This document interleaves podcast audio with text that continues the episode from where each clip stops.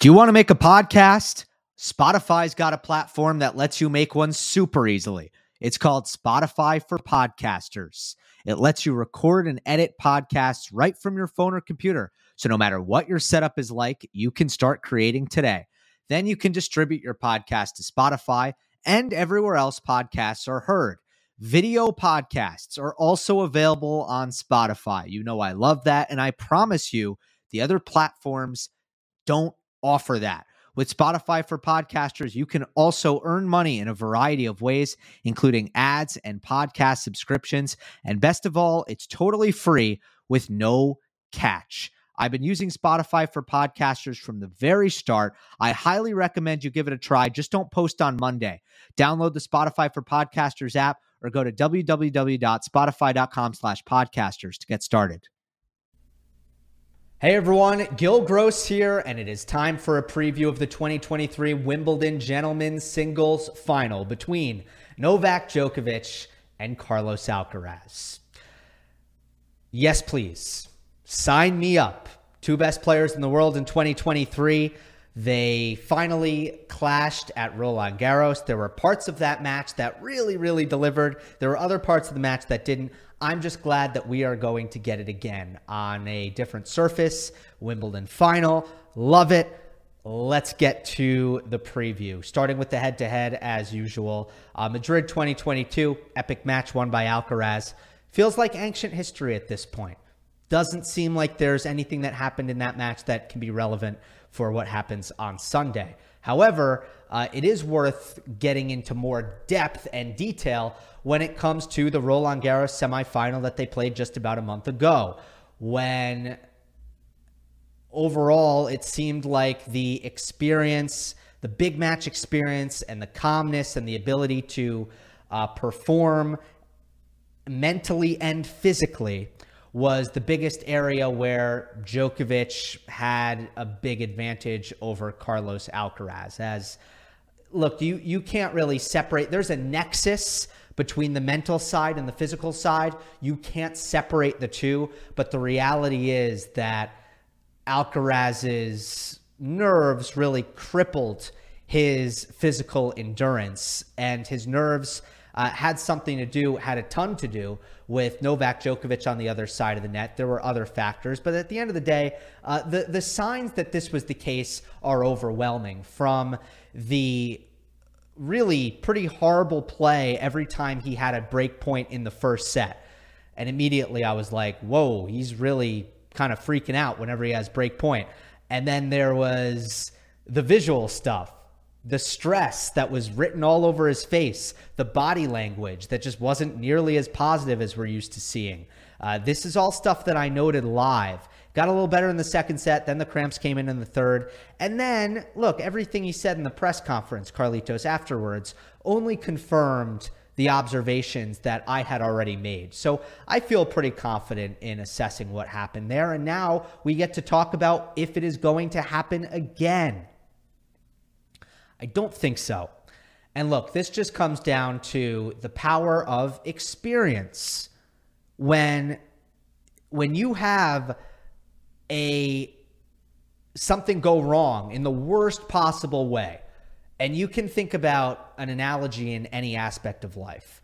Like when something blows up in your face, and this that match blew up in Alcaraz's face. That's embarrassing. You know, what happened was embarrassing you make sure it doesn't happen again.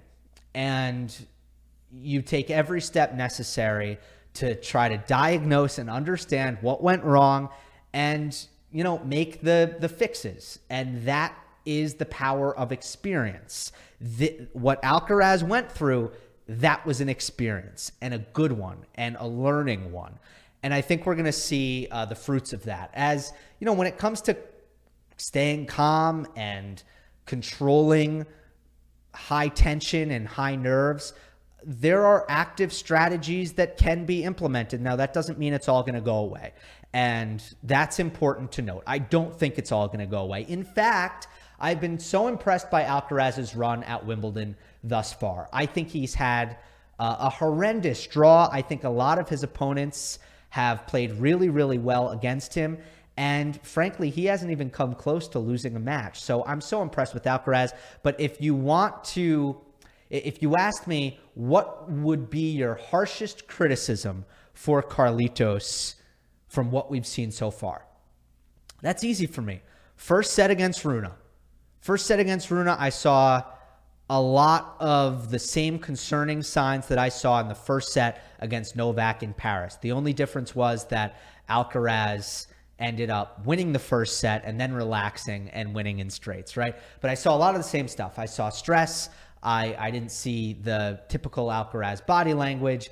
I saw scoreboard pressure affecting his level. You know, Alcaraz just dropping his level when it, when he had a chance to break. I, I saw all that stuff. And again, it's it's the opponent, right? It's they're the same age. They're constantly compared to, one another. Alcaraz is supposed to win. You know, he's supposed to be a, a little bit better than than Rune at this point, and it, it, highly anticipated. They hadn't played in a long time. It's it's kind of a similar thing. So it can happen again, but I don't think it will happen as badly. It's really important though that Alcaraz plays with joy. He needs to fist pump, he needs to be positive, he needs to smile, he needs to be vocal, like all the things in a positive way, all the things that help him enjoy his tennis. He needs to do all those things. Uh, and that's going to be very important. Djokovic, on the other hand, what about him? It's different for him too. And I actually think nerves will be a bigger challenge for Novak in this match than they were in the last one.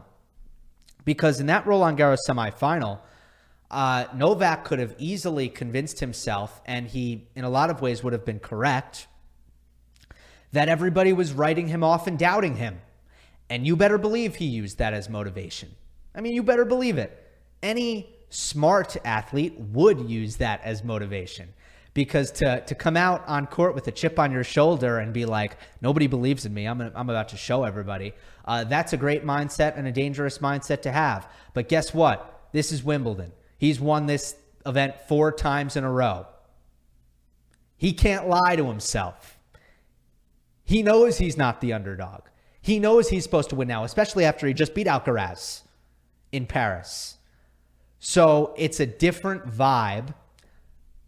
Uh, you know, slam the the the breaking the slam record isn't on the line anymore, but the now the the calendar slam is kind of maybe creeping up. So uh, I actually think it's a more nervous moment for Novak. And, and by the way, Djokovic and Alcaraz, I'll say both of them, they've been just phenomenal in finals. I mean, Alcaraz has been awesome in finals. So I just want to throw that out there while we uh, are on the mental topic. But I think it's time to move on from the mental topic and move on to the technical game. I said that Alcaraz should be aided by clay. That was my opinion. Still is my opinion. Djokovic should be aided by grass. I think the things that Novak is trying to do in this matchup are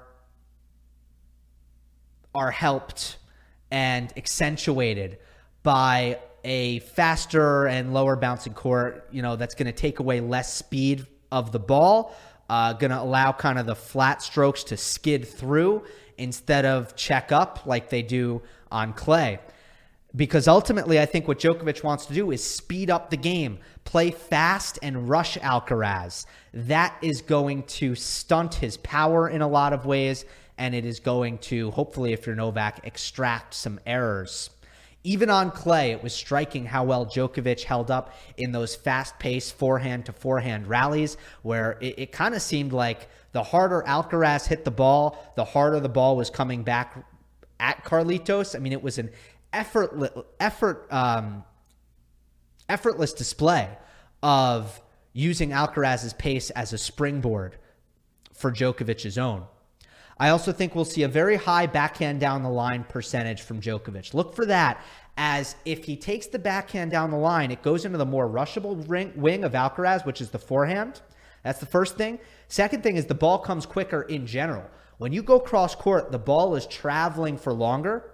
So you know, you're you're naturally giving your opponent a little bit more time. I think a lot of backhand down the line. Um, for those two reasons, there's actually a third reason as well.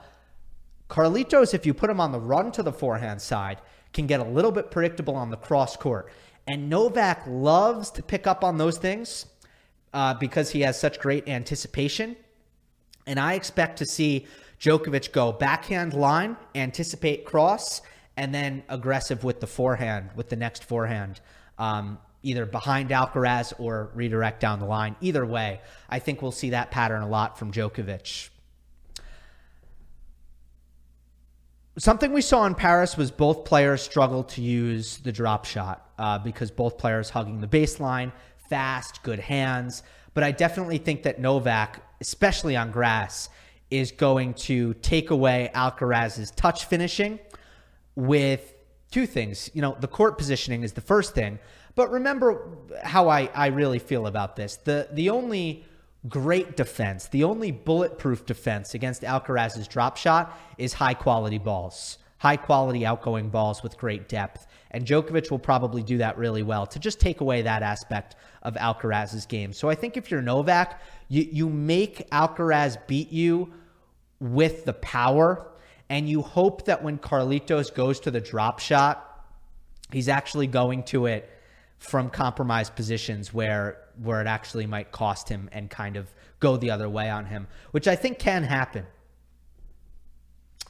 Um, the other thing, though, that's not really grass related. The other thing that's grass related is there are more serve return outcomes.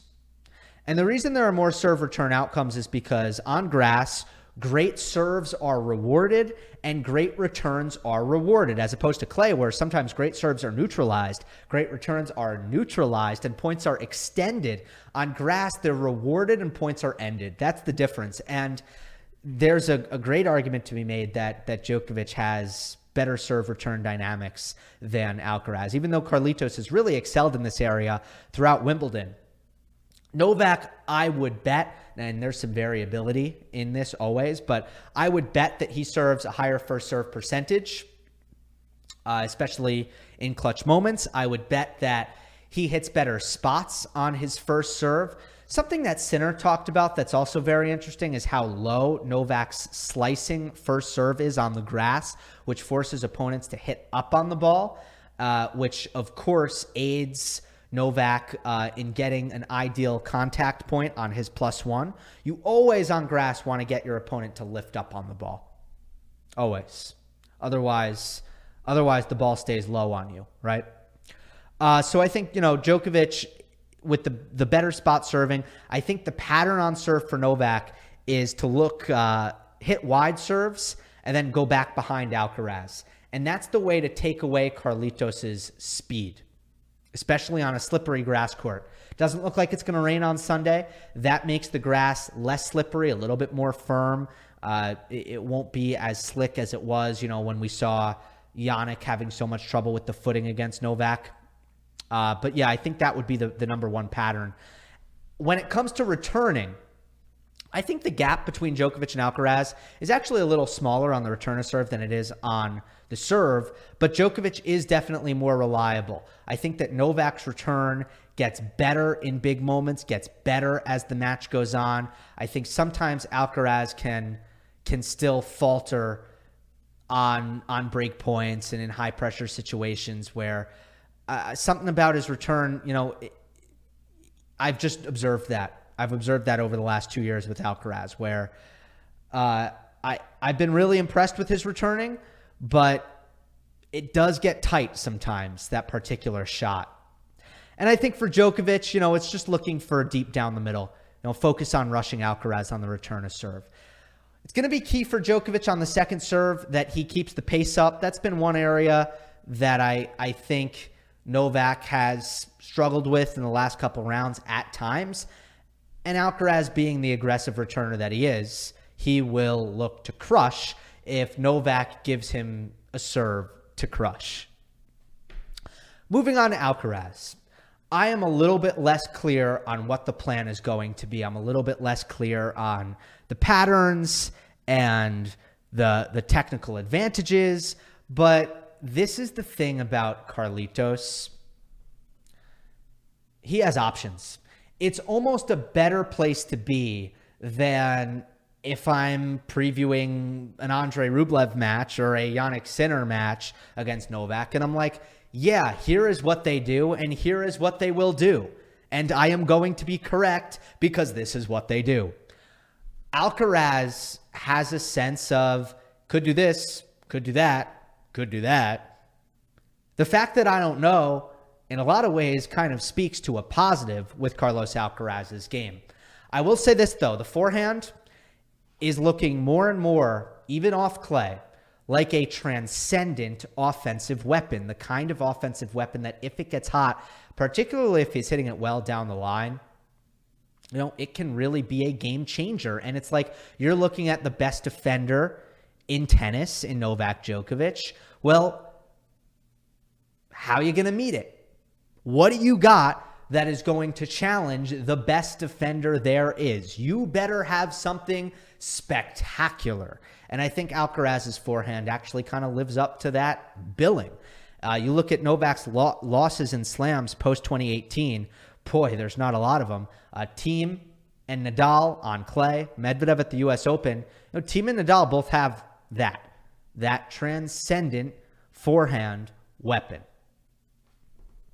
One thing that I do think Alcaraz should do a ton tactically is slice the ball. Slice the ball to slow things down, buy himself some time. Again, Novak wants this as fast as possible because his his baseline game thrives in that kind of climate, and Alcaraz's game does not uh, at that kind of speed. I don't know why I said climate. I'm just saying. i will just say speed, uh, and Alcaraz's game less so. Uh, so Alcaraz's slice can slow things down and also disrupt Djokovic's contact point. And we talk about how important that is. When it comes to, again, let's go back to Rublev and Sinner. They attack with pace. Novak's often unbothered by that. What is Novak bothered by? Width can be effective for sure, uh, but height. And on clay, it's about getting the ball upstairs on Novak. On grass, that's really hard to do. Well, let's get the ball downstairs on Novak. Like, look at, you know, Federer 2019 Wimbledon in that final. Uh, obviously, epic match, close match, but look how many times Federer did that so successfully with his backhand slice cross court. Uh, that's a good play. You get Novak to move inside the court and lift the ball, and then you inject pace on the next ball. And I even like Alcaraz's backhand slice down the line to break up the backhand to backhand cross court that I don't think Alcaraz should be engaging himself in. So then you make Djokovic move to his right on his forehand, hit a low forehand that he has to lift up on, then attack the next ball. By the way, that ball's probably going cross court into Alcaraz's forehand. Beautiful. Even better for Alcaraz. Just to comment, this isn't a tactical key or anything, just an observation. Novak hasn't really faced defense all tournament long. Wawrinka, Hurkacz, Rublev, Sinner, Jordan Thompson. It's not really defense. So, I don't know. That's something new. Just want to throw it out there.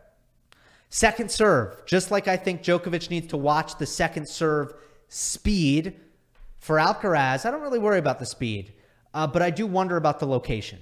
He's been going to the body. Is that going to work against Novak? It's going to be interesting to watch. I'm not sure. I am not sure. Let's get to the prediction. I think Alcaraz handles his nerves a lot better than last time, but not perfectly.